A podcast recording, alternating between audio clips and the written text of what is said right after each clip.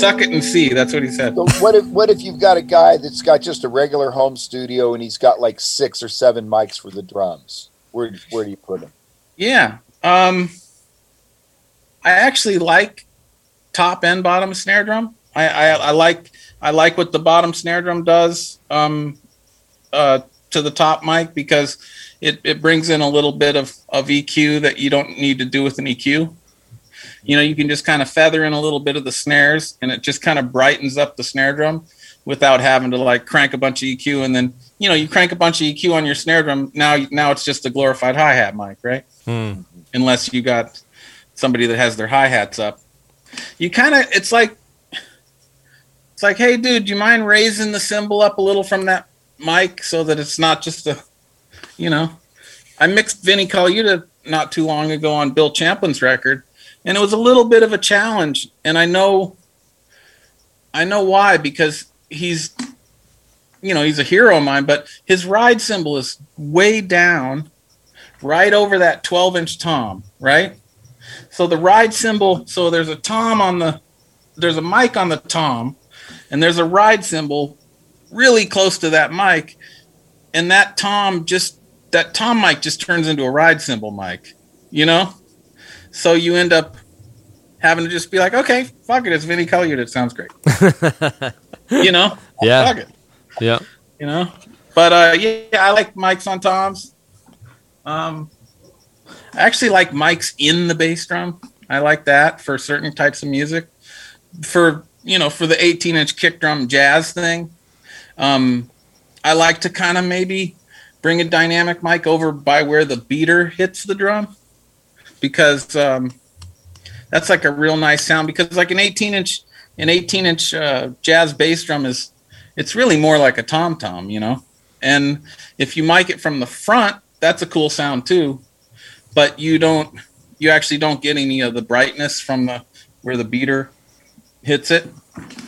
So I'll kind of have one, I'll have one by the beater and one by the front, you know. Um, lately, like, I really like what um, they call it parallel compression, you know, does to drums where you have you have your drums uncompressed and natural or mildly compressed and mildly natural you know and uh and then you you you bring up basically t- to hear um to get more of the lower level dynamics. Like let's say you have a drummer that's playing ghost strokes on the snare drum and you have three rock guitars and you're like, wow, I really want to hear some ghost strokes. Like he's playing this cool thing, but I put the guitars in and they have all the power and I can't hear the ghost strokes. All I hear is the the the peak. Because drums are all peak. They're very you know, there's a difference between peak and RMS, like average level and peak level. Yep. And uh guitars are like RMS. you know, like guitars have so much. You know, I mean, Scott, how many times are you pulling the guitars down so you can hear the drum? all com- it's all compressed. because- Yeah, they're just they're just Yeah. average level. Yeah. So what you can do is you can make a duplicate of like let's say that snare drum that, that needs the ghost strokes, and you can make a duplicate of that track and make it to where all the peak stuff is getting compressed down, but all the quiet stuff is coming up, Hmm. and then you can just blend the quiet stuff instead of compressing the snare drum and just getting an awful snare drum sound. You can blend in the lower level information on another channel, Ah, okay. like you would a reverb. Right. You know Yep. like on and a then, bus, like- what? like on a bus. Yeah, like on a bus, or even nowadays, you just duplicate a track, I see. Right. put a compressor on one and not on the other, Yep.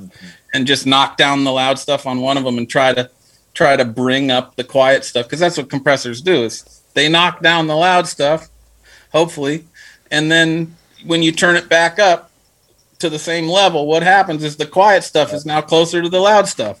Right. So it's But- not rocket science. But then there's there's there's that stuff that you still have to do manually, note by note, because like I I know you know just from watching you work you can put you can compress the bass because you know the bass is a clean sound. So there's some bass players that I've worked with, like say Anthony Jackson. That guy every time he hits a note on his bass, it's the same volume as the last note he hit on his bass. It's so even It's because nice. he's a professional studio bass player, right? And that's what he's that's what he's being paid to do. He's so good at it. But you take your average jazz bass player like Romaine, you know, Right. bass player, right? And he's playing all this great shit, but the volume levels are just going haywire. You know, one note is way louder. So you put a compressor on him, but you reach that point where you go, I can't compress him any more than this, or it's going to start sounding unnatural. All right. So, So then you just distort them so you can hear it. Yeah, so you kind of do as much as you can with the compressor. And Bruce is so excited. Look at Bruce. He's so into it. He's like, well, check it out. They, I'm compressed right now. I'm yeah, you're compressed. Yeah, yeah, you're and- compressed. Alan, then I have to go in, and then once he's compressed and everything is kind of sounding better, I still have to go in and and and go. I need that note, and I can't hear it, so I have to cut that one note and make that one note louder. You know what I mean? Just so it Yeah. sounds like it's not going but da da da da da da. You know, with the like Oh yeah. hissing out of Oh, it. yeah. Right? I, I heard a great story about Motown, like James Jamerson. James Jamerson was such a great bass player, and um, um, Berry Gordy walked in the the playback in the control room one day, and there was a couple girls in there, and the girls were dancing, you know, and and the bass was bumping, you know, and and he looks at his engineer and he goes, he goes, man, what you doing to the bass today, you know? and, and the guy and the guy goes, "Well, the same thing I always do." You know, James came in and he plugged because James James would come in and you know he'd go into the the tube that DI and he'd turn up the the the board pre until it just barely distorted, and then he'd go into a uh, uh, one side of the Fairchild and then into a Pultec with some hundred on it for all you geeks. um, and so you know, he'd be like, "Yeah, what are you doing to the base today?" And the guy, the, the girls are dancing and they're super into it, and the guy goes, "Nothing, nothing, same thing, same same stuff." He's like, "Wow, really?" And he goes, "Oh, I'm sorry, Mister Gordy, it's coming up on two channels, you know, which is like, you know, would be louder because it's coming up on two channels, like a parallel compression, right?" right. And he goes, "Oh, I'll undo that right away." And the girls are dancing, and, and he goes, "No, no, no, do that every time." you know, pull So- it up every time like that. So Oh man. It works. It works. yeah, I mean, I'm gonna pull Bruce's. If I ever get to do audio for Bruce, I'm gonna pull up Bruce's guitar tone on the whole board. It's just gonna say Bruce. Wow, let's do it, man. Hey, Alan. Alan, do you ever um, use drum replacer like with sounds and stuff? Do you have to do a lot of that, or you were kind of against that? If no, I'll do it, but I'll I'll I'll grab the sample. I'll grab the sample from the performance from the actual drummer. right, So I'll just find a place where he goes like, ta, and I'll just be like that, right, and I'll grab that sample, and then that sample will go in just as a helper. Just, ju- especially if it's like doo doo ka doo doo doo ka doo doo doo ka, and the guy has like going to pong gong pong ding ping gong pong ping pong, pong, you know, and I'm like, well, I just want it to like rock like ACDC, you know. right, right. I'll, I'll grab a little helper and and not replace the not replace it, but augment the drum with something that's really consistent. Yeah, You know, Yeah. You know, you know where Alan has really helped me a lot. Troy is is is um, he'll come into a session, you know, one of my tunes where it's just my nature to record the guitars fat, you know, to make them all sound big, and Alan will say, "Dude, they can't all sound fat. otherwise, otherwise they just step on each other, right?" So he'll figure out which guitars to thin out and show me how he's thinning them out. And and if I thin them out in a bad way, like a lot of times, my basic, I guess, just instinct is to sometimes cut mid range. Like if I want a, a, a rhythm guitar track to stay out of the way of my solo, I might cut like a, a, a thousand, you know, one k, just so it becomes hmm. sort of more scooped, so it stays out of the way of the other guitars. And Alan might come in and say, "No, don't do it that way. Do it this way," and he'll boost something instead. you know, Turn it down. yeah, or I mean, it could be a boost or a cut, but it's like something that I would have never thought of to do. Mm. Uh, He yeah. hears it and goes, "No, this is how you do that." So Well, what I this want is how I do it. well, yeah, but you know, you've got so much more experience doing it. So you know, well, if you have a bright if you have a bright tone, you can hear it when it's quiet. If you have a bright tone and you turn it up loud, you don't even you don't want to hear it. You're like, I don't like that tone because it's it's bright, it's annoying, it's loud. But if you took that same bright annoying sound and you turned it down way in the back, you'd still hear it back there and it wouldn't be annoying. right. Where if you took this nice, beautiful, lush tone and you turned it up loud, it would be great. You'd be like, "Wow, this is a nice tone. Mm. It's not it's not hurting me. This is a nice sound." But if you were to turn that down, you wouldn't hear it because it would be so puffy in the back. You know what I mean? I do, but I but I'm asking a question. Let me. I'm trying to ask this question in a way. Yeah. where Our our re, Cutting our- cutting mid range, cutting mid range. Well, what I'm trying to ask is that, especially when it comes to guitar, but I imagine it, it goes for everything. But but for the guitar players who are listening to our show, like Yeah. when you decide like you're going to do something, EQ a track of guitar, and it could be a lead track, or it could be a melody track, or a rhythm tra- track, or a background track. When you decide to start turning those knobs, what, what makes you? What's the thing that makes you decide to turn which knob? Is it just the vast experience that you have, knowing what every single frequency is? you Yeah, know that's- that's what where- it sounds like. that that from low mid range you know from low mid range into the mid range that's that's a very slippery slope because if you don't have enough low mid range your your your your your tone sounds funny and if you have too much low mid range you can mask ba- you can mask the bass you can mask certain things you know unless you're you know you're just playing in a trio and you got a polytone and and you got all this beautiful low mid range and the drummer's playing a bop kit and you got the bass player and then that's it. But when you have like all this stuff going on um that low mid range area is like it's where the soul the heart and soul of of of tone of those guitar tones are that we love. It the you know it's nice to hear some bloom some Right. you know? But but you can't you, you can not everybody gets to win if there's seven guitars you mm-hmm. know Right. Yeah. you just got to decide when you start to de- when you start to EQ, like the first thing that crosses your mind is like, okay, I know what 250 sounds like, and Sure. this guitar needs less of it. So Yeah. you just, but basically, you need to know your colors, right? It's just like Yeah. everybody needs to know red from blue. You need to know yeah 250 from five. So yeah you- 250 from 500 from from 800 from 125 and from you have that in your ear.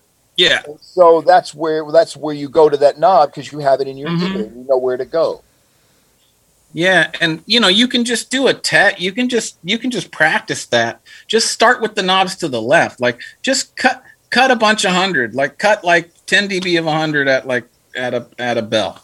And then just sweep up and hear how it influences your guitar tone. Like when when you know, it'll be much, you know, cutting 250 will be will be thinner in the mid range than cutting 500 Mm. because you're going to lose that you're going to lose that you're going to lose more base if you're cutting 250 you're cutting 500 you're you're going to you're going to lose the head cold you're going to lose the ah so if i if i hear something that's like ah ah ah ah ah ah ah ah ah there's two ways to deal with that either boost upper mid range until that goes away We're like or cut. Oh cut that cut that and turn it back up. You know i mean there, a lot of times i think digital sound is already is already small enough. So if i get handed like a an sg through a fender let's say a fender super with with a 441 on it and it's all ah, ah, ah, ah, right and it sounds like it has a head cold a lot of times I'm like, okay, I could either cut all the meat out of this thing and then turn it back up, or I could just add some aggressive upper mid range to try and balance out where it is. And in digital music, I I kind of I kind of like that because I know I'm not making the sound any smaller. Hmm. You know what I mean? And sometimes I feel like it it's like I, it doesn't need to get any smaller, but it's definitely honky. So I'll just actually boost enough shit to make it less honky. you know, Do- and, and maybe maybe squeeze it down. What What do you prefer? What are you recording uh, at your studio? What's ba- the basic setup there? For guitars, Well, for for what you rec- the gear that you use, you're a Pro Tools guy. Is that I'm a Pro Tools guy, and and uh, I had a Studer 827 in here for the two inch stuff, but Yeah. that I sold that to uh, to Ocean Way Studios because or the United Western Recorders for their archive department now. So wow? they're they're archiving. Uh, they're using my machine to like archive old two inch tapes of all the old like Joni Mitchell records and Zeppelin. And so I thought that was it's better off over there, and the, and the twelve thousand dollars is better off in the drawer. you know. And uh, I have an old Ampex tape deck, like a 440, Yep. because I used to hang at you know Johnny Otis. Mm. Johnny Otis, like hand jive. Oh But, um, yeah, yeah. you know, he's the great Johnny Otis, one of the fathers of rhythm and blues, and he had a son, Shuggy Otis. Um, I got, they gave me a lot of recording gear, and they gave me this big giant Ampex uh, 16 track two inch tape deck.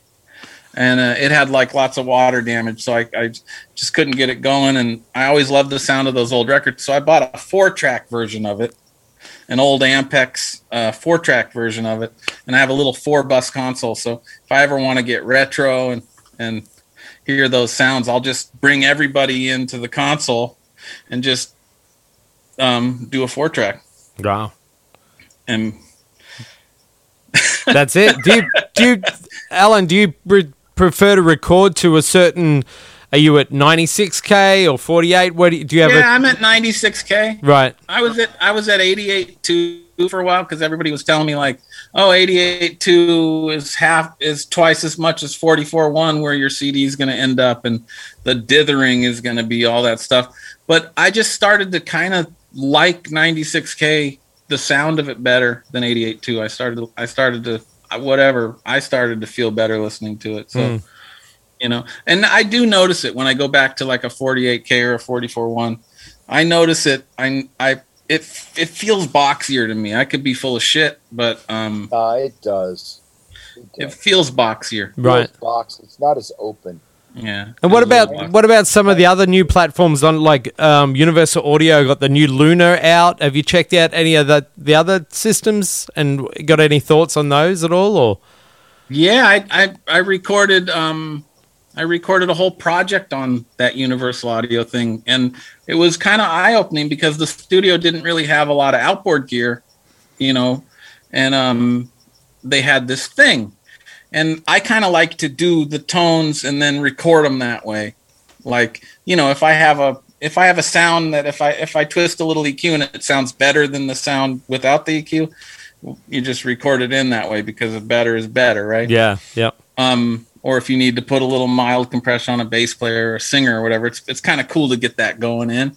And that's that that um, Apollo thing was kind of cool because I could put on the um, I could put on the the pictures of the real gear. the plug, the yeah, the plugins, yeah, screen. yeah, I could put the pictures of them on there, and they kind of did what you know they do what the other old stuff does, and then you could hit the red light, and that means you're committing to that sound mm, yeah, going yeah. in and i and i like that because i got my little things like a 57 on a snare drum top you know a, a little api 550 eq never never hurt anybody just a little presence and just going in just getting it started. So you don't you know people want to be a little inspired like so playback isn't like here it is guys. You know it's like Man, sometimes I'll just hang some fun mics around that I don't even know if I'm going to use, but I'll just do something fun to them, like maybe maybe compress them with a Compex or some over, do something fun to them, or or you know put a space echo on something or so, and I don't even know if I'm if you know if anybody will like it, but I'll just kind of sneak it in there on the first playback, just to kind of get you know get people's juices moving. Like, oh, this is kind of cool. We can do shit. you know? right, yeah, because it's all Mm-hmm. about all about vibe, right? You got to set the vibe. Oh yeah, I just did a session with uh, Landau, Gary Novak, and this guy Tim Hockenberry, killer singer like Joe Cocker, Oh wow. kind of cat. Yep. And we were at a studio with a nice old API desk, like an old vintage API desk, Red Star Recorders, um, Silver Lake, and uh, man, like I printed all kinds of stuff, and playback sounded bitch. Yeah. you know what I mean? I went, I went harder than I normally. What what kind of amps was Mikey using? Did he have his Fenders or his Marshall? Yeah, I think he had a uh, he had the Princeton right next to him. hmm Mike brought his own mic preamp, and he brought his own effects, and he brought everything. Well, he just gave me an XLR, Oh, really? and we just went line level right into the into the Oh, Pro Tools. That makes it easy, huh? He bypassed the whole console. Yeah, so he sat there. He sat there. Um, he had his little Fender Princeton, and then the external speaker was going to a speaker in the in the ISO room, so he could just reach down and kind of play with his Princeton, Cool. play play with his pedals. And you know, I had a really nice. I had three plate reverbs there, real nice plate reverbs, and I would put a little sneak little plate in on there, and, and he would be like, he'd be like, "Nah, man, I got it covered." I'd be like, "Okay, that's cool." How is And it. Alan, how is it? You've played with all these different amazing guitarists over the years. How how do you approach each guy? Like, obviously, you know them well enough with their personalities and that, but what's some of the differences that you notice that they really like or they really hate? Can you share any of that stuff that you know? Wow, guitar players. I mean, other than Bruce, Uh-oh. Uh-oh. Being singled out here. no, no. I mean, guitar players are really, really into their sounds. Like they, especially in this town. Like it took me first. It took me kind of by surprise how how much. I mean, not quite as much as Nashville because I worked in Nashville too. And Nashville is even gearier than this. believe it or not. right. Like they're even gear like, oh, do you have the 1968 germanium transistors in that fuzz? Oh, I got to get you some, you know. but um, you know, they're they're really geary in this town, and I I I I, I think it's ki- it's cool to an extent, but like guitar players are really geary. Mm. You know, like it's kind of like uh the the good guitar players um they help out the good guitar companies and it's kind of a neat marriage in this town where there's lots of really nice guitar companies that endorse these artists and these artists are always talking about this germanium fuzz and that germanium fuzz and bruce is always talking about coltrane so Did how long did you spend in Nashville? uh, just off and on i, I, Oh, right. I just uh, go in there to, to, to cut something That's that's got to be completely. It's kind of taken over. Would you say it's taken over Los Angeles, as in where LA used to be the scene, where Nashville's kind of stole that from LA in a little way? I'm glad you. I'm glad you asked that because a lot of people in Nashville they go like, uh, you know, Nashville is what LA was in the '60s, and I and I think to myself like, oh wow, Jim Morrison, Jimi Hendrix, Joni Mitchell, drugs, psychedelics, easy chicks. Uh, no, I don't think so. like like no it's not it's not it's not los angeles in the 60s nashville is nashville is nashville Right. And people love people love music there but i'm sure los angeles in the 60s was a whole nother vibe like you know it's, Yeah. you know what i mean Yeah, no, I, I totally totally know. Yeah. So what nashville does have is some i mean monster musicians of course electric too but like they're the acoustic musicians Yeah. like the people that play mandolins and and the people that play like fretless acoustic instruments like um like these upright bass players like uh Viktor Krauss and Mm. like um byron house and uh um who's the cat that, that bridges into the classical bruce Edgar Meyer. edgar meyer you know and all these Douglas. jerry douglas exactly Oh, yeah, yeah, you know, yeah. Sure. all those cats like if i lived in nashville i'd, I'd want to like i'd want to be a fly on the wall with those cats you yeah, know yeah, because those those those are those are the dudes that are that are bringing it i got to mix a record um, for tommy shaw Oh, the okay. cat yeah. And it was like all those cats like Alison Krauss singing background Wow. and uh, and uh, uh, byron house playing bass and um um, Stuart Duncan playing violin. Something right. Yeah. Yeah, Stuart Duncan and um, uh, Sam Bush hmm Yeah. playing, and then you know Jerry Douglas and all those guys, and you just pull up the faders, and they're all fretless instruments. You know what I mean? Like there's their intonation is so amazing. Even the vocalists, you know, it's like it's kind of crazy. You you know you try to try to tell like a fretless bass player at a jam session to play that in tune. You know. Yeah, I right. can't play my guitar in tune, and I've got frets.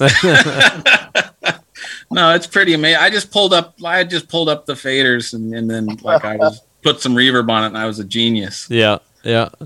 So Yeah. do you, It works. do you do you have a top? What's your top five drum sounds for you?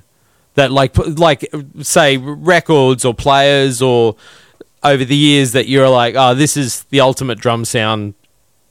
Do you have a top five? Yeah, I mean, I I like pretty much everything Rudy Van Gelder did. Right. You know, and I I really like those uh those Columbia records with with Miles and Nefertiti has got a beautiful drum sound Boy, on it. does it ever, man? Yeah, Nefertiti has a beautiful That's drum sound. great sounding record overall. Mm-hmm. Sounds so good that record. And that the ride cymbal sounds so beautiful on that record. Just a beautiful record, man. and he hits the tom you know he, he goes go go go go go go go go on the little 12 and it's like that is just so good it's the way he's playing it but it's also captured really nice um i love all those dirty uh meters records like zigaboo Modeliste i love that stuff like how the stories are is they like they just got to they were session cats at at uh um Allen Toussaint's studio Sea-Saint Studio in New Orleans. They were like session cats, like him, Zigaboo, George Porter, and the Nevilles, and all those guys. And on their like when they were done with the session during the day, they would they would just stay at night and just jam and roll tape. Like Oh they wow. probably never lined up the tape machine, calibrated the tape machine, never did any. Everything's way too hot. The hi hats are distorting the whole thing, and that's the meters. You know, like that's the tone of those records yeah. are those those jam sessions. So though that's a good one. Um, I always think that guy James Farber, like, uh, is it James Farber, the New York engineer that does like lots of SCO records and things like that? Like, as far as like a modern jazz sound, he gets a really like a really nice big modern jazz sound, like a lot of those SCO records. I think "Time on My Hand" with Jack and uh, Jack DeJohnette and Charlie Haden is a beautiful record uh, sonically. And then you know, John Bonham just sounds good because he's John Bonham. Yeah. Yeah. You know, Right. he just he just sounds huge, and um, shit. I don't know, man. Do you, do you get to do a lot of the, like um a lot of live recording? Do you do you do much of that at all? I mean, not through the pandemic, but normally. Do you like, Like that? li- live with the audience, No, like a live like live band in the studio setup. Like a lot. Like Yeah. for basic tracks. Yeah. Yeah, that's the way. That's the way that. That's the way I do most of it. Is Yeah. everybody live playing, and then they'll just overdub and sweeten it up. But yeah, most most of all the records I do are is everybody playing at the same time. Like Kirk Fletcher came in here, and we had to beg him to like play one overdub. You know, like he came in here, he put the guitar amp upstairs, you know, a little uh, Fender Fender Deluxe, and he told and he uh, said just a 57. That's what he wanted, and I was like, you got it, and I I love it too. I love just a 57. And I so I put the 57 up there, and then the drummer was there, the bass player was direct, and they cut the record, and like Kirk was ready to just sing it and be done. Like that's it, you know. and then you know, then they sweetened it up and put horns on it and all Yeah. that kind of stuff. That last Kirk record, I like that last Kirk record. Uh, have I heard that, Alan? Travis, you heard the one before it, Uh huh. And I think you, I think you, yeah, you said you said, man, that's a fucking guitar tone. that's what you said. Yeah, I mean, Kirk gets a great sound, and and he plays with so much confidence, and he sounds so just relaxed when he plays. I love Kirk's playing. I think Oh, he's one yeah. of the best blues players ever. and he's got this beautiful 65 deluxe right Mhm. and i i said man I love that little deluxe. And he goes, he goes, yeah, me too, man. You want to buy it? I was like, I was like, I'll buy it today. And so we made a deal, and I bought it. So I got the Kirk Fletcher Mojo 65 Deluxe upstairs. Does he does he use pedals or does he just go straight into the amp? Ah, Man, maybe one pedal. Uh huh.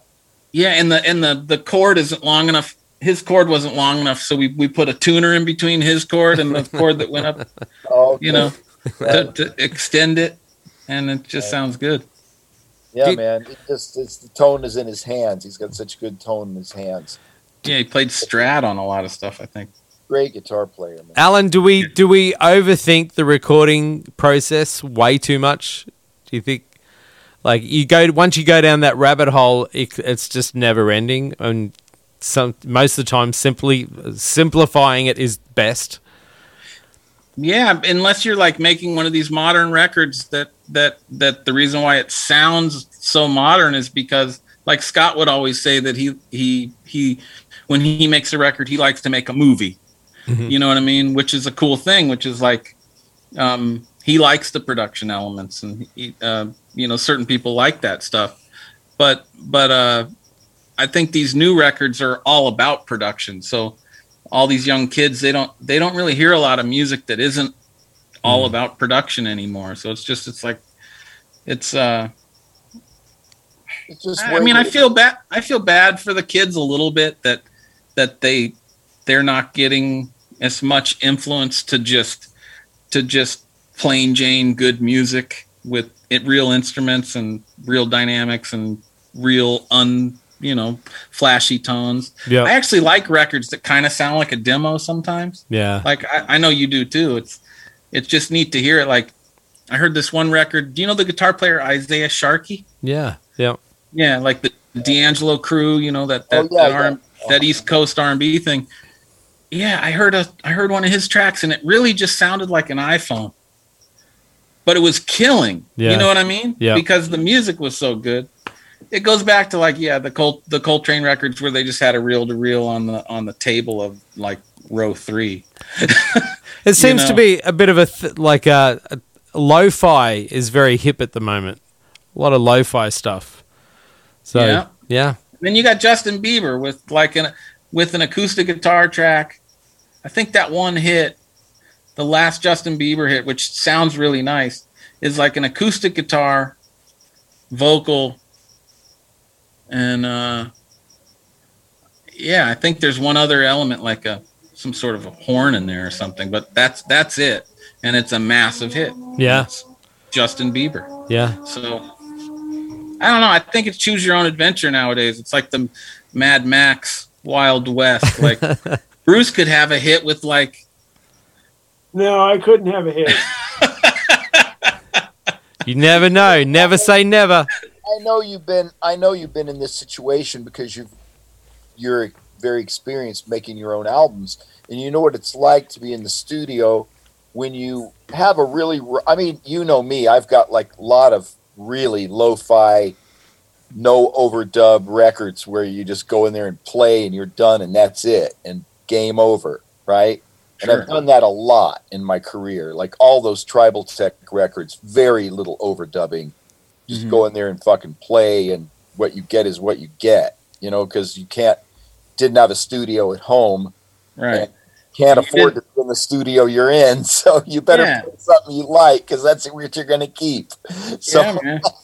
but nowadays you know to have the luxury of having a studio at home and getting to like be a little bit more picky about what happens i know you don't want to take all the soul out of what you know like that's that's always people's fear that okay if you've got all the time you want you're going to make everything so perfect it doesn't have any soul or doesn't have any feel anymore anymore you know what i Mhm. mean Yeah. and that's the danger of doing it. But I would like to think that there's a lot of cats that that do it. Like, and I know there are many that do. Like, you know, I learned it from Weather Report, and I learned it from watching Joe in the studio for years. You know, for four years, man. I, I did two albums with him, and I saw him nitpick over his parts. You know, and play a solo, and then go in there and say, "Yeah, this phrase, I'm not going to keep this. I'm going to replace that with something else." or another sound or another thing and just watch him paint in the studio. Sure. You know, and the way Jimmy Page did with Led Zeppelin, you know, where you where, where there's six tracks, six guitar tracks going on at the same time, and you got like a bunch of. I, I didn't tell you guys. I was I I told uh, Bruce and Troy before you came on that I downloaded some uh, isolated guitar tracks off this really cool website. So I got some Jimmy Page guitar tracks from Led Zeppelin 2. And it's amazing how different they all sound because sounds like ones where the mic's right in the speaker, and it sounds like one where the mic is like two rooms down the hall. Awesome. and all you hear from the guitar is like it's going rah, rah, 'cause Yeah. It sounds like it's recorded like five rooms away. And you know, he's using all these sounds and all these colors to put together this collage of beautiful music, you know, and Sure. I just really love that shit, man. I mean, I, I just love combining all those sounds and stuff to make up the whole. And like it is, it's like editing a movie. It's like, you know, it's like cinematography, just audio cinematography is basically what. Absolutely. you know. So hey, let me I ask you guys a question. I should really be interviewing you guys. You guys are the the the, the cats. But uh hey, d- so is this a standard practice like we talk a bunch about a bunch of geeky shit and and Bruce just sits there bummed out just Uh, no, like, no, no. these guys? Bruce, will, Bruce will have his guest on. See, you're my guest, right? and, and but Bruce will have his guests on, and I'll fucking fall asleep. I'm, a, A, I'm not falling asleep. B, I'm very interested in what you're saying, Alan. B, I'm, Ah. I'm a little bit disappointed because I know how funny you are, and you just don't sound so funny tonight. So I'm like the. you know what? I've been trying to be a better person. I've been trying to be a better person and um, Oh, okay, okay. just I- I somehow- understand that.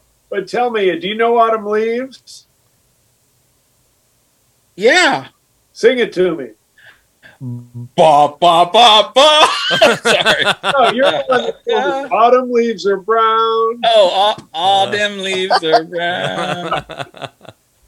Oh, and the sky. That, No, you're Alan- the oh. one who told me that. You know what I Oh mean? my gosh, dude! I don't know. I I'm, I'm you just, royalties from that. I'm just trying to be like, I'm just trying to be a nicer person lately, and Oh, don't do that. All right, Well, and, and how's things going with that? eh, it's single. You're on the Hey, wrong Bill. show. I gotta tell you, Bruce, Alan- Alan has had a problem in the past with not having a whole lot of a filter. so so so like I remember this one time where we were playing in Detroit. In fact, we were opening for Scofield at the at the Detroit Jazz Festival. Yeah, So we were being picked up by these older ladies, housewives most likely, you know, in their 40s or 50s, and they picked us up in a van. okay. Now we get to some we're on our dirt. way to the hotel, and Alan starts talking about like, man, I would fucking hate to taste a cock that's so fucking big I can't even get it in my ass. I don't think those were the words, but something equally as funny. something like that, No, right? I, th- I think I said like, Well, where is that guy tonight? You know what I mean? well, I definitely didn't say cock, cock and ass. Let's talk about reality here. Yeah, the the reality is is that I've been on such a uh, you know I've been single for so many years. My last relationship was nine years, you know, and uh, we lived together and did the whole thing. I lived with three women. well, that'll And, do uh, it. At the same And- time, no wonder you're fucking worried about you know. Yeah, and and then you know nine. I had a nine year relationship. It was a nice relationship, and we we parted peacefully, and everything's cool. And and uh, and like, I think my wee wee just kind of went back up inside of me, and I got my vir- I got my virginity back, and I, I'm I'm re- I'm ready. You know, ready for the next. You, you want, of- me- you want me to be your pimp? You One know of our what? You want to hear? No. One of our favorite things to do on the road was make up porn movie titles to regular oh, movies. Oh yeah, You know, Alan Oh, made yeah. up The Wad Father. That was yours. yeah, I made up Zero Dark Squirty. yeah. And uh, Yeah. you know, Snow White and the Seven Inches. That was a good one. Yeah. I think the real dirt's coming out now. My Yeah. one of my favorite ones was "There Will Be Come." Yeah, that was mine. No, that's mine. that's mine, man. I will never forget when when and we just told this story the other night when well a few months ago when we had Beth Marlis on. We were talking about when we were playing a gig there and you came up to Beth. I knew this would come up. I knew this school, would come up. And you said, you know, I was an MI student for a minute, but I, you know, like two weeks into it, I decided it wasn't for me, so I took all my money back and I spent it on blow and hookers. and Uh. Beth, Beth was like, "Oh, okay, that's uh, how'd that work out for you?" you know i mean imagine this. Okay so i look at i look at this ad in the modern drummer magazine when i was 18 years old right? And i worked at i, I had a day job all through high school even through junior high school. And um, i worked at this music store in Cotati called zone music. And I, I open up this ad in modern drummer and it says practice for 24 hours a day at the musicians institute right and I found out that the tuition was like sixty five hundred dollars or something, and I'm like, man, I could practice for twenty four hours a day there, you know. And I thought that's fucking unbelievable. So I and I my grandfather gave me sixty five hundred dollars, and um, my parents gave me a, a little bit of dough, and I had saved some dough, and I, I bought this Tony Williams Gretsch yellow drum set. This, you know, and my plan was to come to LA wheel this fucking thing into MI and practice for 24 hours a day. Right? So I literally show up with my drums, my Tony Williams yellow Gretsch drums. And they're like, no, no, no. You, we, we play these drums in here with these little soundproof rings on them, and and we do this, and and I was like, oh,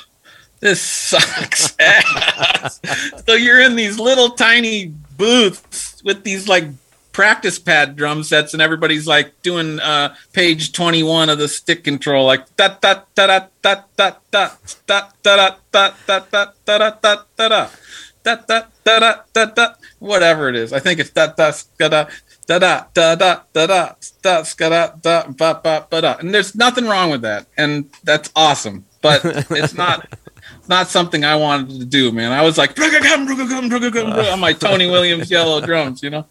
That's what I wanted to do. So I did. I got the money back. Casey Scheuerell was there. Remember Casey Scheuerell? Yeah, I remember Casey. Yeah, he they assigned me like that was my private guy, and I was like, Casey, I want to get out of here, and he was like, Yeah, it's not for everybody, and I can talk to the head of the department and get your dough back, and I think I got like five grand of it back or something. And I did get some good friendship on Sunset Boulevard.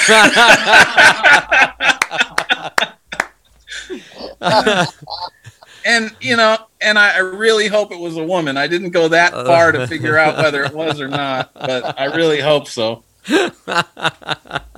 Oh, that's awesome, dude. Good friendship. Did you stay in. LA or did you move away again? Yeah, I stayed in LA. Well, well. And then I moved back once I ran out of money, I moved back. You know, I met Alan at an airport in Puerto Rico oh wow. because Covington, the fucking idiot, um, he he canceled a whole South American tour, and it was like a three or two or three week long South American tour, more like three, I think. And um, he canceled at the very last minute. It only gave me a week to find a drummer. So Novak, the first one I called was Novak because he's the only guy I knew really well that I really liked his playing in LA. He was busy and he couldn't do it, and he recommended Alan. It's the first thing that came out of his mouth. Man, there's a guy up in the Bay Area that is perfect for your band. You got to get him. And and so I called Alan up and I sent him the charts and I sent him the music. And a week later, we met in an airport in Puerto Rico. Yep. And I remember, I remember what you said. I, I said, "You look like a drummer." Yeah, that's what he said. He goes, "Hey, you look like a drummer." and I had my I had my cymbals on my backpack, and I had I had learned one of the songs that was in three completely backwards. Right, you learned it in four. I learned it in four because because Scott's chart writing is meticulous. um, Well, you know, I'll, I should have just put a count off in front of the tune. One, two, three. Three. Got it. Done. Done. Right. So it, it was Sphinx. Yeah, it was Sphinx. Yeah. It was Sphinx. So Sphinx Sphinx, you can actually you can feel it like a slow blues, or you can feel it in three, which is kind of cool. So if, if this is three, one, two, three, one, two, three, it's got, unks, unk, got, one, unk, got, one, unks, Mm, unk, got, right? And I was and I showed up and I was like, don't, don't, da, don't, don't. I was like, oh, a blues and so so we're in like we're in this theater like in with the packed like that was like 1200 seat theater with our fucking pictures on the wall and everything and i was like holy shit i i'm now a fusion god he's like he's like he's like okay uh sphinx. I'm like okay i got this one just a slow blues. And he's like one two three and i went four. And he goes okay next song. You know what? I've never made that mistake again, man. Any tune I give somebody, I do a count off like Jamey Aebersold. One, two, three, or one, two, three, four. So Oh, everybody yeah. knows where the fucking beat and is. then when the you first- guys know like once you once you learn something a certain Uh. way it's the most impossible Yeah, to learn it another way like you know how that is like yeah, I you do. learn something ah like you learn a tower power song backwards and then they're like no it goes this way like to bump bump bump ba da ba da ba ba and you're like I- oh it doesn't go bump bump bump bump you know and once you a- learn it that way I have a hard time walking into a club sometimes or just a place and I hear a tune playing and I hear the wrong one and I'm going, God, that's a weird beat. You know, like what a weird sounding song this is until I realized that, you know, what I thought was one was actually two and a half. exactly wait till you start wait till you're like me and you're so psychedelic you hear like you hear all these weird rhythms while you're peeing i mean I, i'm completely gone like i'll be at the baked potato peeing between a set and i'll i'll be be like wow that ceiling fan is playing some weird shit you know? Wait till you get old enough to where your pee is what it is. That's weird.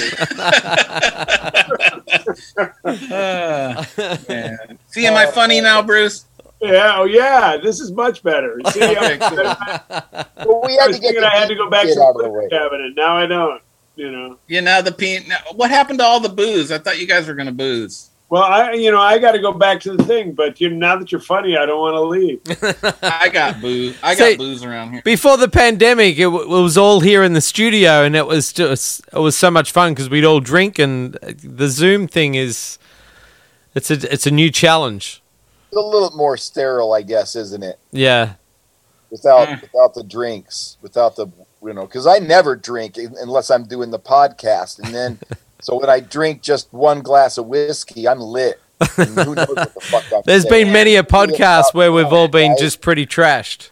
And and Yeah. to see, and Henderson right now. If, I know you guys can't see him, but Henderson right now is laying down on a couch, which is incredibly makes me No, incredibly mad. bed. This is That's my bed. Oh man, that makes me even more just mad. Yeah, I know, man. Who wants to see Henderson laying in his bed, man? That's some tired shit.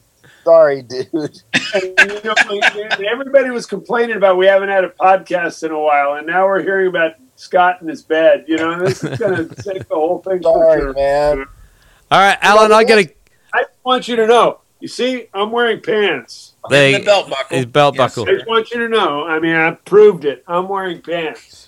Well, Scott, you don't need to show us. Okay, Bruce, I want Bruce. I want to hear. I want to hear more from you, man. I, I just like, you What do you want to hear from me? I just, you know, I just got mad. I got mad props for you. You just, you're so killing. It's like, I wish I had a better, some sort of good question for you. Like, well, how's it like to be in Carmel and be you know, so I mean, killing? like, like, obviously, I'm a lucky guy. I, Twenty years ago, I kind of moved here when I left when I left the city. You know, Yeah, Cisco, kind of got out of there and, and got into the country. I was kind of doing the cowboy thing while I was playing. You know, I was on the road all the time, and it was great here. And then we moved down to LA, and what about the 2006, and um, we rented the house out so that we had something to come back to.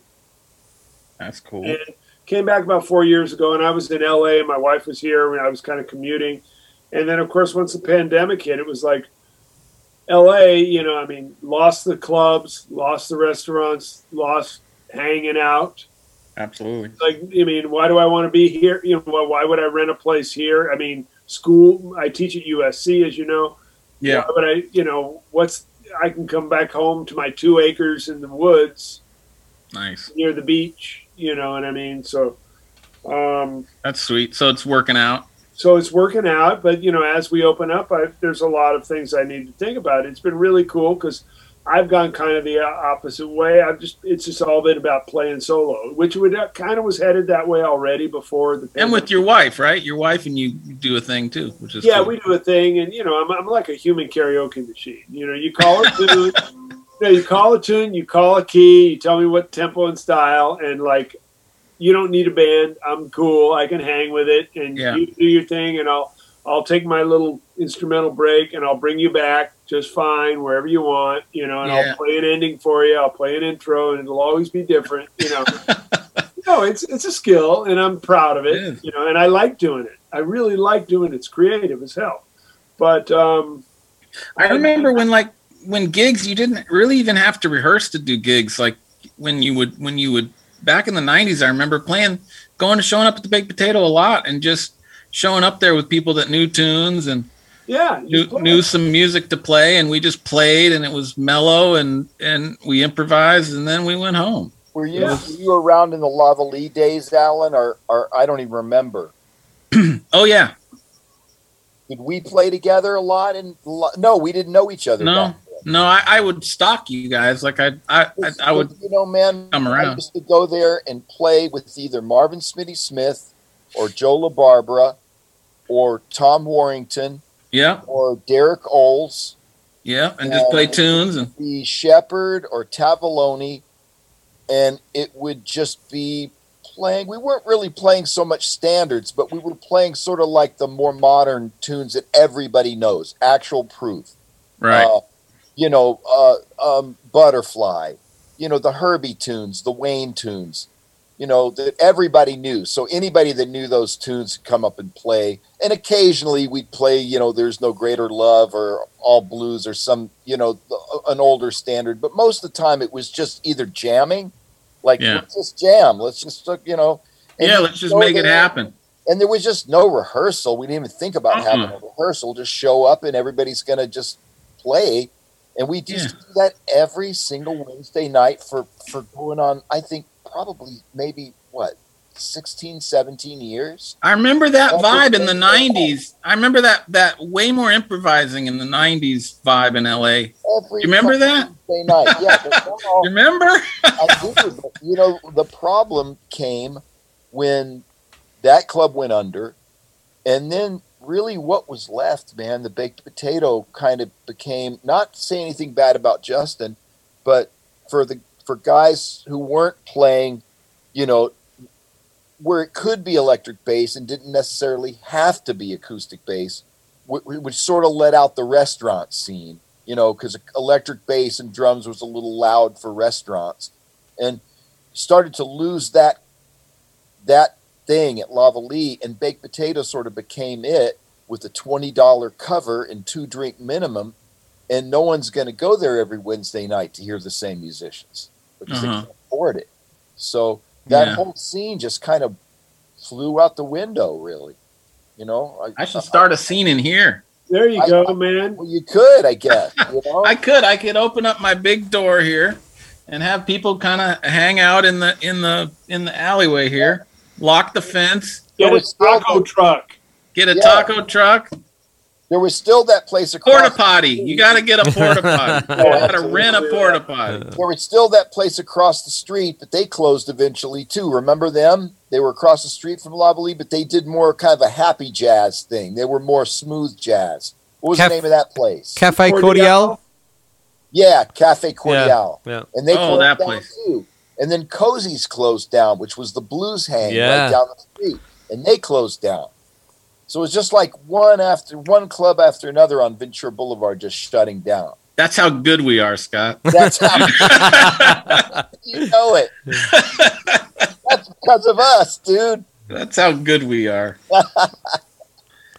So, oh man, so Alan, what's what's coming up in the future for you? What's what's coming up for the rest of 2021? It was really busy, and I did like lots of mixing and lots of tracking and lots of stuff, and then it just kind of dried up. Um, just recently, and I was lucky. I had a big run. You know, I had a big run like this, Right. and uh, um, I did a lot of fun stuff. Like I, I played drums on a Bill Champlin record and mixed that record, and then I I did that. I did Kirky's record. I did um, Art Menezes's record with Josh. Like Josh Smith gets me over to his studio a lot to work with the people that he's producing, and I usually go over there and like record the basic track um, days, and then I cut and he does all the overdubs and all the stuff, and then I go back over there and mix it with them. And we've been doing that for a long time. And I did um, some really cool stuff with. Uh, uh, I know this doesn't answer the question, but uh, Greg Leisz and Mai Leisz, um, Mai and Greg are they're they're married, and Mai plays bass and Greg plays pedal steel. We've been doing these beautiful mixes over here. Um, that's a lot of fun. Just uh, pedal steel and bass Oh, and man, atmospheric stuff. Landau's on some of it, and Novak's on some of it. And then I'm kind of in the middle of that record with with uh, with Gary and um, that the singer that I was telling you about, Yep. um, the Joe Cockery cat, uh, Tim Hockenberry. Um, but as far as what's coming up, man, good question. uh, I'm practicing every day, like Bruce. I'm I'm playing bebop every day. We should get together and make a duo record, man. Man, I'm playing bebop every day because um, I just feel like that. It's it. You know what else do you practice if you're a drummer? You know, it's just play play some. And I hear the I hear the song in my head, and then I like because I don't like the the the, the practicing. You know, oh, I'll, I'm going to practice this pattern or something. I like to kind of try to play music, and and and the the and I, I like what what was that? And I oh, like to bang of my. I like to play loud and quiet too when I'm playing. So I, I like envision like okay, there's because I'm in here by myself. Okay, the solos the solo's gonna I'm gonna come down for this solo and kind of try to build something and and when I'm playing practice and bebop like that, it, it almost feels like I'm playing with a band. Like I might hear Witch Hunt in my head or something. You know? I love uh, that tune. That's such a good tune. Yeah, whole tone. on a going on a going on a wait. I love that tune. Originally going and a going and going on a big time. Yeah, that's got to be the words he was thinking. No, of. no, it's a it's a country western tune that Herbie ripped ripped off or Wayne ripped oh. off. It was like Wayne. going on a going on a going on a witch hunt. That's so funny, man. but you know, I'm working with I'm just just doing whatever I can. I'm I'm oh, I'm I'm right in the middle of a of Andy Timmons, mixing Andy Timmons' record. Oh, nice. Oh, really? We're like two songs away. I, I, I'm trying to get him on the show, and he's not calling me back. Maybe it's because he's so busy.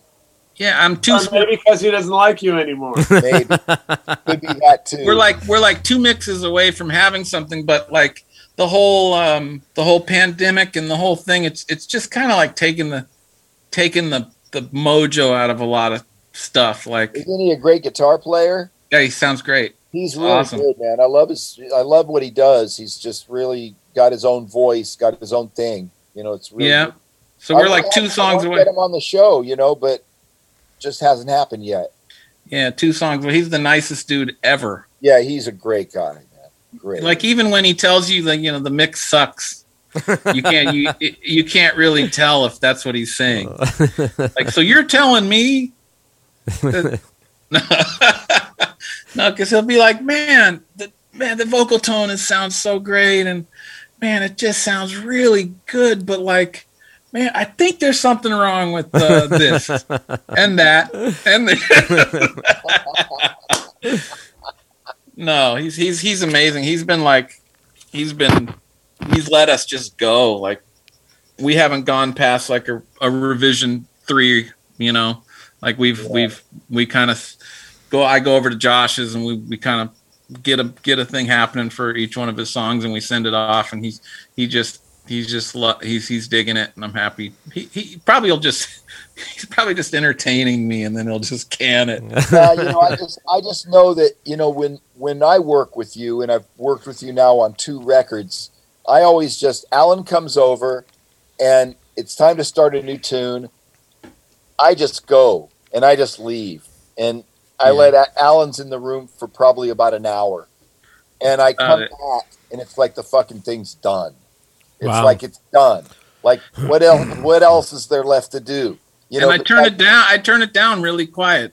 it's like, yeah, but- and, and besides nitpick over like, okay, there's a couple bass notes that I get lost or that are too loud. You know, I mean, I think that's my main issues with bass. You know, it's like because it's so just the nature of guys that play bass. It's such an it's such a clean instrument that notes pop out really loud sometimes, and then some notes just disappear, and you Yeah. have to just even it all out so that you can hear everything he's playing. That's probably the most tedious job of the whole mix for me.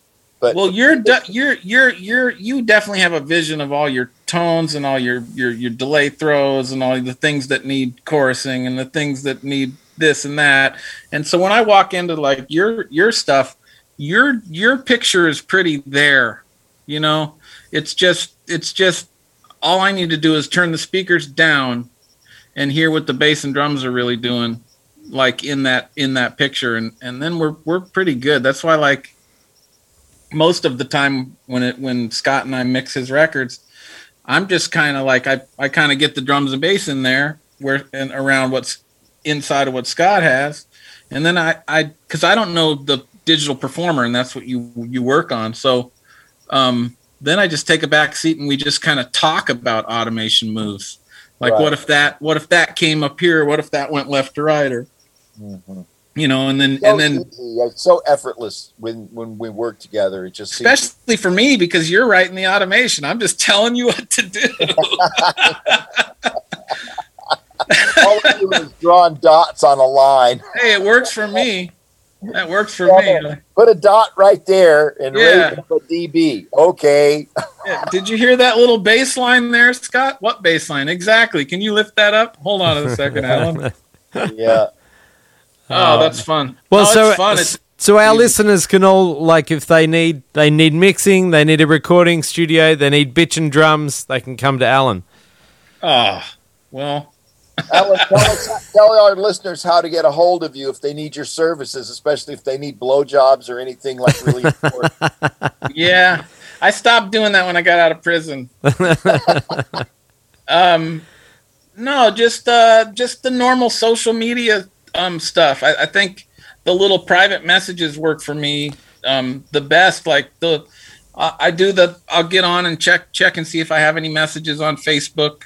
Um, and then I get on and see if I have any messages on the um on the on the what's the other one called Instagram. Instagram. Do you have is, do you have a website or do you have a what's the studio's No. name? My studio's called Hertz Works. Hertz Works. Hertzworks. I like it. H D uh, W W O R K Z. I guess it's kind of a German thing, right, Bruce? Yeah, I'm, I'm a little worried about you. Oh man, it, it hurts when it works. it hurts when it works. It Works. Where'd you do your bitchin' sounding records, Bruce? The My- jazzier I record. know, well, I don't have any, but if I had, um, uh, they, they've been over the years. I mean, I did a couple of Van Gelders. Ooh, Uh, I did a uh, one. You know, there's a, in San Francisco. Do you remember uh, Rush? God, what was it called? Russian Hill Recording. Down near the wharf? It was like Richard Green and those guys. No, They had a thing, and then uh, Phil Edwards. Do you remember him around the Bay Area? You might be too young. I Um, think I'm too young. he he did all those Concord jazz records. Nice, nice. So I did a bunch with him. Uh, Uh, Michael Cuscuna produced a few with Malcolm Addey back in New York. Big boy shit, Scott. See? And then, Big boy. And, then my most recent, I had uh, a guy named Doug Gary, who's really good, uh, kind of produced my records. That's pretty I like cool. working with him. You know, I mean. So but, Van uh, Gelder, how like what was that? What was that like? It was, I mean, to stand in that room where you know Train and Lee Morgan and Herbie Yeah. and Wayne and everybody, Grant Green. I, I, um, I played the same amp that Grant Green played. On, What was it? It was a super reverb amp, Uh oh. and uh, The secret's. I'm pouring wine. I got my wine coming. and uh, and you know, and Rudy was of course very, you know, by then it was, you know, in the later part of the game. Uh, he it was way after you know like all the CTI stuff, so he wasn't really recording the same way he was recording back with Impulse or those or those um, Miles records on we're- He kind of got modern at one point too, right? yeah, yeah, and he he wasn't really super comfortable for me because he was definitely not uh, interested in what I had to say. You know, I mean, uh, Michael Cuscuna was the pub was the producer on some of them, and Herb Wong was the producer on some. Okay. And, and so, like, they kind of worked it out. You know, I mean, I really was kind of like a fart in a blizzard through the whole process. You know? I'm gonna steal that one. and uh, but it, it was, I mean, amazing. Who was the rhythm set? Who was the rhythm section? Uh, well, a couple different rhythm sections. One was um, Eddie Gladden, Albert Dailey, and Buster Williams. Oh. One was Billy Hart and Mike Richmond and uh, and Albert Dailey. One was Kenny Barron and Eddie Gomez. And uh, I think the drummer on that one was I think it was Billy Higgins. And um, you know, I mean, it was just great to be with those guys and to be in that room. That you know, I've seen those pictures of Train and McCoy and Elvin, and you know, it was just like being in a church. You know, I mean, I felt about that big, and I'm holding my fingers close together, but I really didn't even feel that big. That's six. That's like six inches. But Yeah. Bruce, when you say you had producers, why why did you have producers? because the record company put them in charge of making the record. And in what way? Uh, just making sure the session went well. I mean, I got to pick the tunes and everything. Uh huh. but um, they kind of handled how the session went down. You know, we'd go back and maybe listen to one playback, and then after that, we just played. You know, Uh huh. and uh, and then next thing you know, it's mixed and it's out. You know, Uh huh. So they're there sort more as in a financial capacity to make sure that things don't. well, but also over. obviously artistic. I didn't get a chance to be present at the mix or the mastering or anything. Oh, really? Wow. Oh, wow. Yeah, I guess you know I've heard that kind of thing, but never had it happen to me. I mean, I've never worked in a, with a producer in my life, so I don't even know what that would be like. Well, yeah, this you know, is what like it is. somebody They have- saying, they have the money, they this have the record do that." they have the responsibility to bring it in within budget. You know, I mean, all these things, and Right. And uh, and and you know, to be honest with you, I'm not happy with all of it. But then in some cases, I think they might have even done better than I would have because I would have been anal and nitpicky and not really made it that much better. Um, Buster's cool, right? Bu- Buster plays some shit. Buster, yeah, that, that's a story I'll tell you. Uh, yeah, I just, I just wear that bust. I, I wear all that Buster and, and Joe Hinn stuff out. Oh man, I, nobody's a bigger fan of Buster Williams than me, but but my my experience in what wasn't optimal. At least my very first record I ever made was with Buster Williams and Toots Thielemans. Whoa. Uh, and it was great. I mean, Buster couldn't have been nicer, more welcoming. I mean, I was like 18 years old, 19 years old, you know Wow. And it was like I'm in the I'm with these giants. You know, Toots Thielemans plays guitar better than I do at that point. You know what I mean? With his face. but he's playing harmonica. You know, and and I don't trust people that play music with their face. Yeah, well, you know, I'm and, just but, kidding. You know, and, and but but you know, and but but but the, the record I did with Buster on it, it didn't work out well. Buster was in a different space, and it just I don't know that he liked who I who el- everybody else was on the bear, or just how it all went down, and he I hear you. or was in a bad mood or whatever. It was a particularly difficult situation. Nonetheless, we all did the best we could, and it's jazz Yep. played the music and we i mean i'm I'll, you know one thing you know about me i'm not gonna fucking do less than my best you Yeah, know man. and and if i if i have to live with a moment that maybe wasn't uh what i wanted it to be well that's just a growing process for getting better later you know Yeah.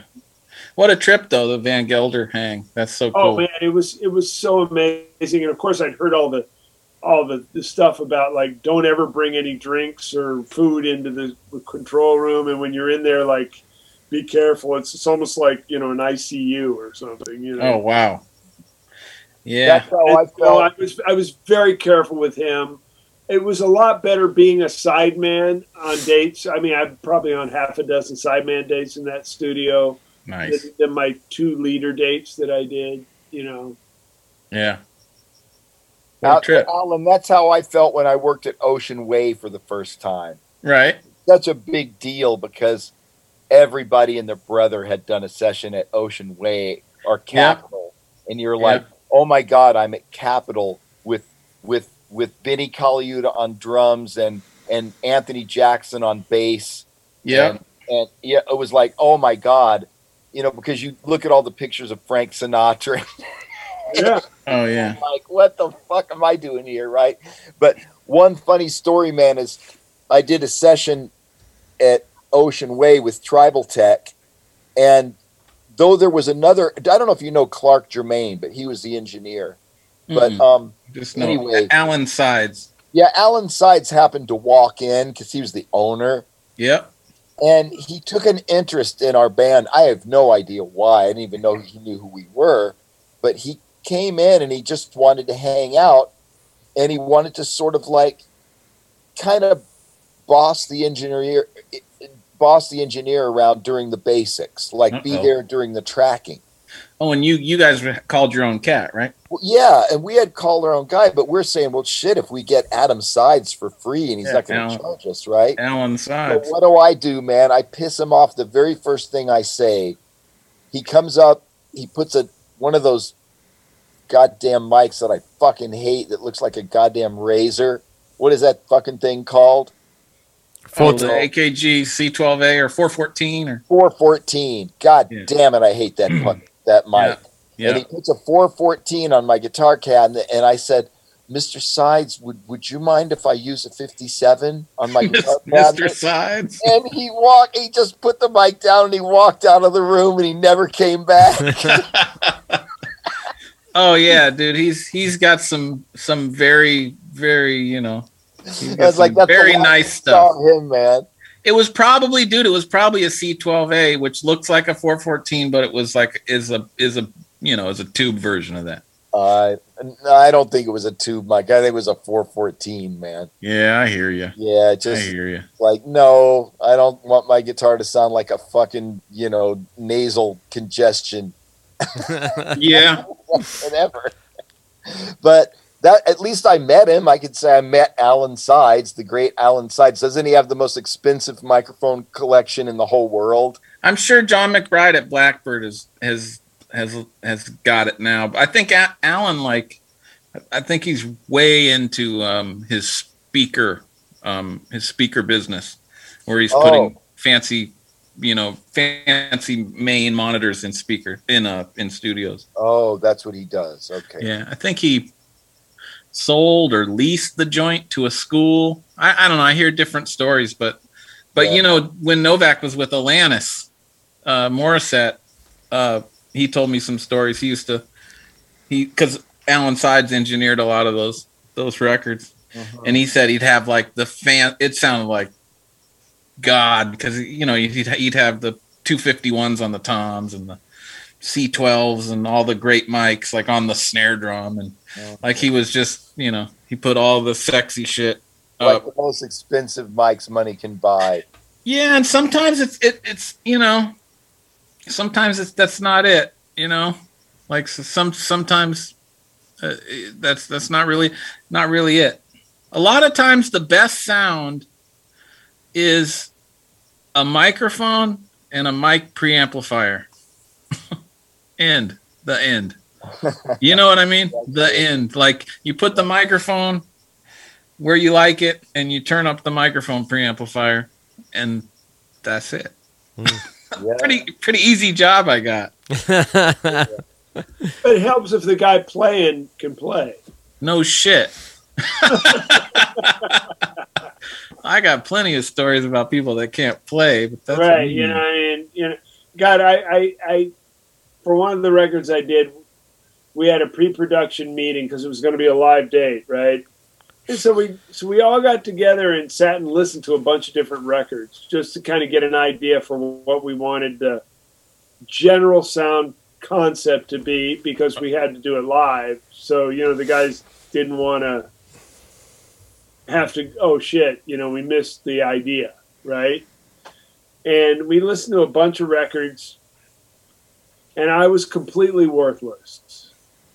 Here i am it's my record and i was completely worthless because if the motherfuckers were burning it sounded great. Absolutely. and if they weren't it sounded like shit to me. And Yeah. like and i will i will be honest with you thinking back there were a lot of records that really sounded good but just nothing was happening and just didn't interest me at all. Like one of my favorite records was the Wes Montgomery, the incredible jazz guitar record, which I'll Mhm. admit was one of is not a good sounding record. Mm. It's just not. I mean, sound production. You know, Wes wasn't really. He didn't get his really honey sound that he usually got. Piano sounded kind of puny and far away. The drums were kind of harsh. You know, it wasn't Yeah. like a. I don't think it was a Van Gelder session. It was like a Mhm. Riverside record. You know, somewhere else Sure.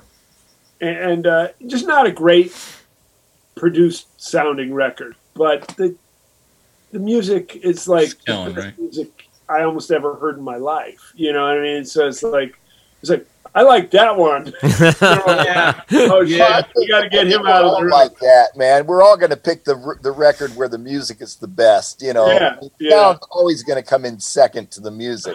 Always.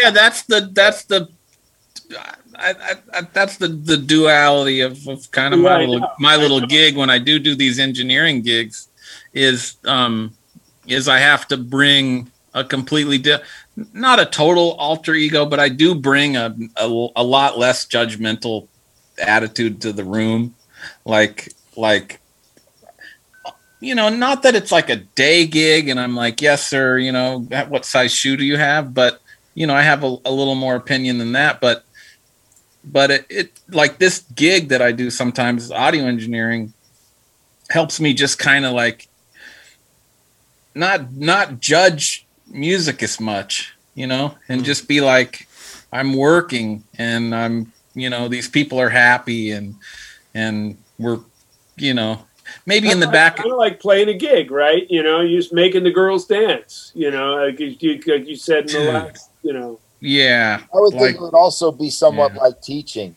You Yeah. Like teaching. students. You know, you walk into a classroom. You might have a classroom of really smart kids, or you might have a classroom of total beginners, but you still got to teach them. You still know, got to get it down So, for you them. know, it's yeah. like whether the guys can play or whether they can't. You still have to to, to, to turn knobs and make them sound the best you can. And yeah, and you just go hard. You just go. You just do whatever you can. Like Yeah. you, you become kind of like you said, like a teacher. You might be able to reading people. You know, Sure. reading like reading your students, sure, and you know, like how to not intimidate them and how to right. make them. You know, like you know, T, um, TJ used to tell me the same kind of stories because he was an engineer.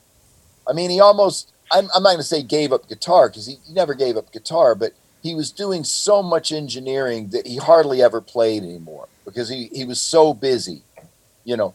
And they were not always sessions, or they were really actually rarely sessions that he enjoyed the music, you know, like kids just coming in there and banging on shit like Green Day. dude i heard some tj i heard tj do his i heard his uh his Musicians Institute audition tape video. Bad motherfucker, man. Holy shit, that is some other shit. That is a bad motherfucker. That one is some very unique, There has- interesting shit. No one has taken the two hand thing in No. the rap world as far as TJ has. No I was like, why, why, why isn't this dude like, you know? But anyways, He's lots, lots of stories like that. Well, you know, I mean, it, and plus him and the the duet of him and Brett Garsed together was phenomenal. Oh, those guys, man. Wow. Brett. Like I, I saw I saw them play one time. TJ, Brett, Dennis Chambers, and Willis. Yeah, And that fucking shit was slamming, man. yeah. Slamming. Just ridiculous. And uh, you know, I mean, people What an interesting. people thing. don't people don't know him, but I find it not all that unusual these days because like who knows who the hell Phil deGruy is and Phil deGruy is one of the greatest guitar players to have ever lived on this earth. And Mhm. a lot of people don't have clue as to who he is because he's not out there really trying to get famous. He doesn't really care, to tell you the truth. Mm. He's not one of those. and Neither was Ted Greene, for that matter. Ted Greene didn't want a career. He didn't want to travel all around the world. He didn't want to do this, or he didn't want to get involved in all the business aspects of music. He just wanted to teach his students and play the shit out of the guitar, and that's what he did. But he was a fucking legend and a fucking guru, and he could do what very few guitar players have ever done on the instrument. And, Nice. it- it's just fame is something he never saw, you know. And I think TJ's kind of the same way. He just never really cared about it that much. He never really tried to become some guitar superhero or everything. He just Right, did thing. dude. When's the last time you saw Eric Gravatt play drums?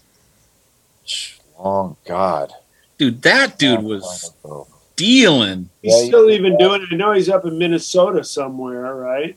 Dude, he was de- I saw an old video. I was like, is that Eric Gravatt? Holy You shit. know who else? Alan dealing. Kenwood Denard. Oh yeah, Kenwood Denard is dealing. Jesus Christ, man, that guy is so fucking good. I love that Kenwood Denard uh Maceo Parker live record, Shake Everything You Got, that breakdown with him and Maceo.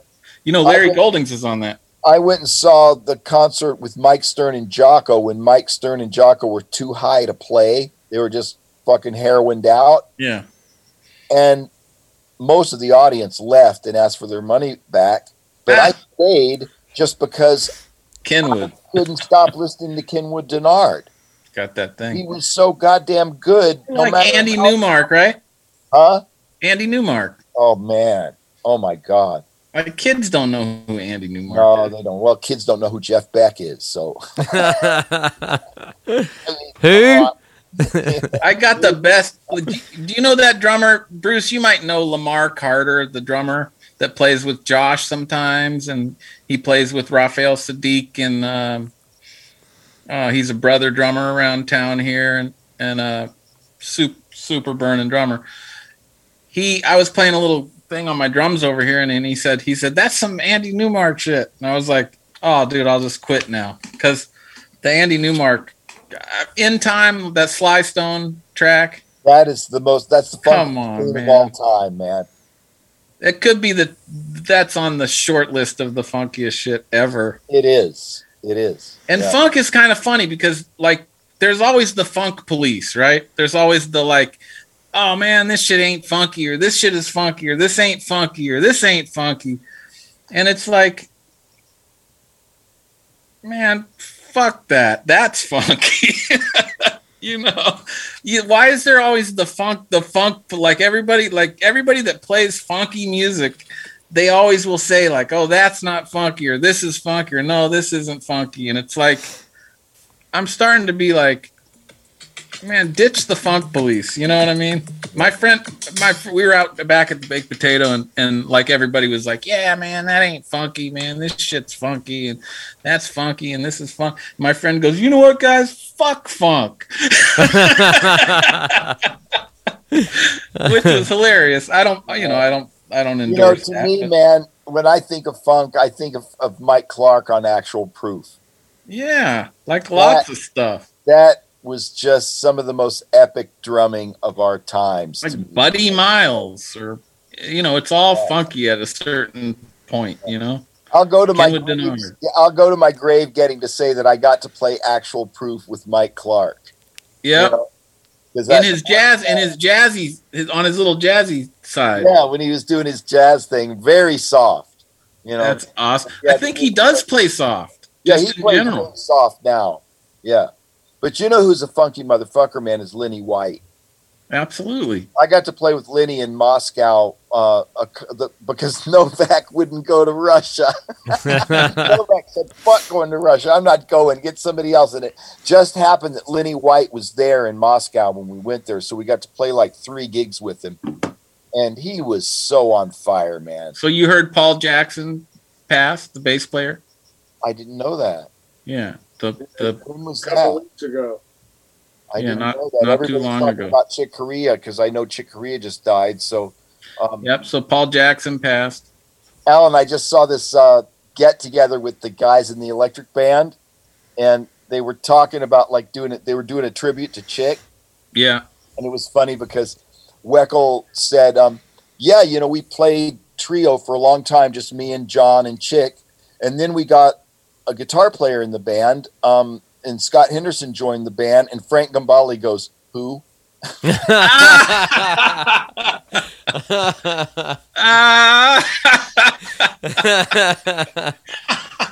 That's awesome. Awesome. That's so good. Yeah, was, That's ri- that's rich. yeah, it was rich. That's really rich.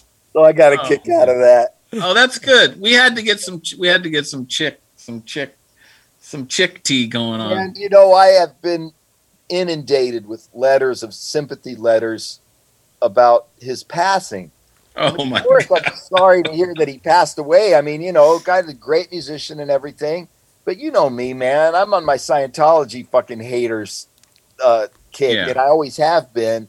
And I don't fucking give a shit about those motherfuckers. So you know, I'm when I think about it, I think about those fucking kids that I see walking out of the Scientology building, four years old, wearing their uniforms to be taken off the brainwashing and to tell them that Xenu is, you know, trapped dead alien souls in our body so they can live with that for the rest of my life. And then I'm saying, fuck Chick Corea and fuck those motherfuckers, That's fucking cult members. So that's where it's at, there, Troy. That's you- where it's at. but you know what, man? I mean, I love Woody Allen movies, and look how what a piece of shit he is. So you know what I mean. And I'm gonna watch his movies. I don't fucking care, and I'm gonna listen to Chick Corea play his bad motherfucking piano. I don't care what the fuck he was in his life or what he did. I'm still gonna enjoy his art, and I will miss his art greatly. You know, but that's Yeah. Scientology shit. Fuck those people. What's coming up for you? What's coming up for you, cats? Like, what's coming up for you, that Scott? was a subject change. I don't What? you- it looks like it looks like he's taking over the show, man. You know. Yeah. Well, you guys are the Okay, you guys are the masters. Let's let's modulate. Okay. Yeah, no, I, you know what? I shouldn't Two, be talking three. about Scientologists. Fuck Scientologists. I don't want to even give them any more fucking promotion. Fuck them. Uh, Just I'm going to get get a cup of Zeus or whatever they call it. You know. I'll be right back. How long you got, Bruce? Am I wearing you out? No, I have plenty of time. I just uh, my glass is empty. All right, Troy. What what what you got? What you got? Uh, we're, I got a, I got a company that we do a lot of trailers, big trailers and stuff. So we're working on Jurassic Park, the next Jurassic Park trailer. So we're doing that, and um, I think we just got the new Space uh, Space Jam Two trailer. I think we just locked that in. So um, wow. yeah, man, we're busy busy doing that stuff. So I'm doing that, writing songs, and then Do you invest in four jazz drummers at all? Ever? Not not a lot, not a lot. Unfortunately, we use a lot of toms. Can you help me get a credit card? Well, you know, Troy's probably making more steady money than any of us because he's got a real job. You know, he's actually working for a company. And No, that's shape, my- that's too. my he's all company. like, That's my company. I'm not working for the company. The company's Oh, working for me. Your own company that's doing this. Yeah, that's my that's me. I'm not working for anyone. I thought you were working for somebody who was bringing this stuff in. No, that's all me, man. I started it back in 2007. doing this stuff. Oh, so you got some credentials so people know to come to you. I was I was thinking that there was like some somehow a middleman between you and some of the guys making these these trailers. No, it's um, it's my company. I have, and I have, I have a bunch of composers that I work with. But yeah, I started the company back then, and it was just me. And then the last six years, I've started to work on, you know, work with different musicians around the world Oh, and stuff. That's And great, man. Is that an old '60s Ludwig kit back there? it is, man. Yeah, Looks nice. yeah, It looks a- like uh, the Ringo finish, right? yeah, yeah. Boy, So- Troy, forgive me because I never even knew that. I Really? never knew that. I Oh. know. I always thought that you were kind of like working for a company, and you were like the head of this certain division of this country, company that did the trailers. No, You know, man, it's um, I had no yeah. idea. Well, I, I, I was I was lucky. I fell into it I, when I was finished touring. I come off. I had a year off the road, and I just managed to meet a guy that did editing for trailers. And he said to me, "Hey, dude, you should start doing music for me." And I was like, "Oh, all right." And Right on. man, I I never looked back. Thank God. And And are you doing the a- the Avid thing? no, um, I'm I'm in Logic and Luna Wow. mainly in that. So um, Sorry about that. yeah. You know, I met a couple guys like that at the men's room at the bus station, but it never got. Luna. Yeah. they said they were going to help me do movies, but it just never happened. So it's um No, Troy, that's really it's great, man. yeah, man. We did we, we got the biggest didn't know uh, my company got the large the best trailer for 2020, which was the Batman teaser. We did that. Wow. So- are so- you gonna hang out? Are you gonna hang Atmos in your room there? What do you mean am I going to hang out? gonna- This Are you gonna do At- Atmos? Uh, Yeah, we this is yeah, everything a lot of the stuff we do is in the box. right, So- but I mean the at- the Atmos, uh, the Dolby Atmos speaker array that everybody's going. Oh no. now? No, no. Yeah. We I send think- out we send our stuff off and then they mix it and do all that Oh, stuff in a big Nice. in a big basically a theater. Right. They they'll do the post. So Yeah. you're doing you're doing a lot of video and stuff like that. We don't even get to see the video half the time. We get, hey, we need this, make it, and we'll send. You know, we might send, wow, ten different tracks and of different So, things, and they'll choose from it. All stereo mixes. Yeah, and then we then we'll send them stems as well of everything. Oh, and that from the stems, they get the five surround sound shit. Yeah, they deal with all that, and yeah, yeah, I see. So you don't have to deal with any of that stuff. All you have to deal with is making it sound good in stereo. yeah. Making it, we create it, and they send it. They put it in the trailer, and then they take it off and mix it with the trailer at a big uh, facility. Oh, that is so fucking cool, Yeah. man. Yeah. I had no idea. So, So, um, you're writing songs. When you say you're writing songs, you're writing songs for. Yeah, trailer music. The big thing at the moment is like with the Batman trailer, we took Nirvana's song, one of one of their songs, because the the movie company wanted to use that song in the trailer, so we had to trailerize the song, create a bunch of sound design for it, and do all this tracks, and then we send that back to the trailer company.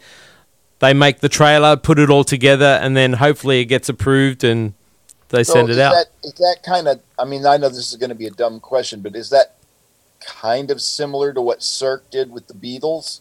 They took the music and then they kind of modernized it and segued it to fit the show.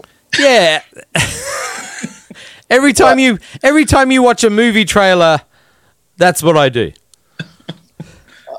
There's the, yeah, I mean, with the movie trailer, it's like five seconds of something, ten seconds of something. I mean, it's like It's- it's, it's not. A, I mean, it's not an MTV video when you watch a No, movie. we we might we might do. I might get stuff placed that's a second long or two two and a half minutes long. It They just might get one at one interval. But uh, yeah. We might get. I might get a, a sound design. And, and, and the and the band is getting paid for their song, right? Well, Well, it's not usually a band. It's usually just the composers. Yeah. Da, da, da, Did you say it was Nirvana? Oh yeah. No, Nirvana. Yeah, they had to get paid for that song. Yeah, they got. I think a million dollars for that. For that. They got a million bucks. a for the million one bucks scene. for the for the movie company that to use that song in the Batman trailer. I think it was about a million Really? dollars. Woo! We didn't get That's that, money. but yeah, a million bucks, and we only used, wow, maybe thirty seconds of not even thirty seconds of the full song. So um, uh, advertising, man, it's big, big money. I would Cool. say. So, yeah. And there's Scott laying in his bed. I just said goodnight to Angela. Angela went off to bed. oh, awesome. Angel Cha. Well, and Cha just went to bed and has to wake up early morning to go to school on Zoom. yeah. How's her piano playing? Unbelievable. He is killing it. Oh man. Like you can't believe it. I mean, I don't. I really don't know whether it's her or her mom anymore. Wow. But Wow. she's playing pieces that are that. It's it's out of control, man. Right, like like the real shit. The real shit. Stuff Oh. that their move, their hands are moving so fast, you their fingers are a blur. I played Bach in C major and, and I'd have a meltdown. I'm Angela- like ba da da da ba ah. Angela can play Bach for three days in a row. It's Wow. unbelievable, man, and memorized. Wow. Memorized. It's ridiculous. Wow. What is she doing the, the Chopin and all that shit? She's doing Chopin. She's doing Mozart. She's doing, and and you know what's interesting is she's doing pieces by guys I've never heard of. You know, like I walk and I go, "Who wrote that?" And she goes, "Well, this guy he lived in, in 1912." That's a gorgeous piece of music. How come I've never heard of it before? Yeah. You know, it's like okay, some guy wrote it. And she's like, Dad, stop playing that half whole diminished bullshit over seven chords. Listen to the bullshit I play in my room. You know, she's playing music by the best composers in the world. And So I'm do you think of the do, do you think of it as whole half or half whole over seven chords? half half whole. there's no such thing as a guitar player. There's no such thing as a whole half diminished scale because of the fingering. Right. I always ask people that like I know what I'm talking about. Yeah, you, know what? You don't want to get involved with that diminished scale. Just lead you down a horrible path. It'll lead Yeah. you down the Mahavishnu Orchestra path. You don't want to go down there. But what I what I thought it was was pretty interesting, all you guitar players. I thought what was interesting is that the set that that it you know, there's only 3 of them symmetrically before they repeat themselves. The scales, the 8 note scale, the 8 eight note diminished scale. There's only like if you do it, it, it- you you We play know, three We know, we know. We know. Get to the point. and and there's a fuck and the seven is it the the seven chord fits in all of those scales so you only really need to know three for you know you need you need to know three for the price of 12 You know what? You don't even really need to know one. It's better if you don't. But that that i mean that's about my extent of of, of harmony there but You know what? You know what? You know what? Ritchie Blackmore said about Mahavishnu Orchestra when he heard him for the first time. what Ritchie Blackmore from Deep Purple. right Somebody played him a cut off Birds of Fire, and he says, "If I ever go to hell, that's the kind of music I expect to hear when I get there." oh man that's fucked up Uh, on that note, I all right Alan, mate, it was a pleasure. Thank you for joining us and wasting thanks, your Troy. evening with us. thanks troy We appreciate that. Oh, Alan, man. thanks for coming, man. It's great to see you as always. And uh, you know, when this COVID shit is over, let's hang. let's Go do to it Taku and eat like we used to. Yakaku. And dude, I'll take you up on uh, throwing it around a little bit there. Um, on playing some music, Bruce. Man, let's do a bebop duo thing, man. Man, dude, I'd just be happy to get in the room, make it happen. I'd love to do that, Alan. That would be a lot of fun, man. Yeah, man. Fuck that big Marshall thing or whatever that thing. is. Yeah, I'll, I'll- I'll use your new deluxe, man. oh yeah, you can have it. Uh, it's really cool. I think it might be a 64 or a 65. Can't Right, figure it out. It'll work. Great. Dude, who loves you guys? I it's I, I'm not used to talking this much. Well, you know, you'll get over it. It No, it's it's really it's really it's cool to see people and you know I'm in here by myself. So yeah, Now that- now that- I like the mask. oh thanks. This thing it doesn't do shit. Yeah, well, sure it does. No, man, you can rob a bank with it. You know. Yeah. I go into the bank all the time with this thing. They're just I know. They're just And they still take our money. Yeah. What the fuck? We're supposed to take theirs when we wear shit like yeah, that. right. all right. And- and Hey Alex, Troy, now that you've been on the podcast, you can s- expect even less calls than you were getting before. oh man, it's been slower than my first date with a nun. it's really been slow around here, but I've I've made some made some good stuff. I'm, Uh, you know, you should have dressed her up as an altar boy. oh, I got I, I got a good joke. You know, why did the altar boys have their hair parted in the middle? Oh Yeah. God! Good boy, good boy. there you go. Okay, there goes there goes the Catholic. There goes the neighborhood. That little Catholic audience we had is now gone. Do you guys have a theme song like wank wank wank wank? Yeah, that's it. That guitar all We day. do it. We do. It's it's it's yeah. It's it's uh, all blues with a diminished scale, basically. It goes wank, wank, wank, wank, wank, wank, wank, wank, wank, wank all day. Ah. all right, who loves you guys? I'm signing off, I guess. okay. Well, All right, you know, guys. good lesson to you. Dude, Stay safe. okay, be, be safe.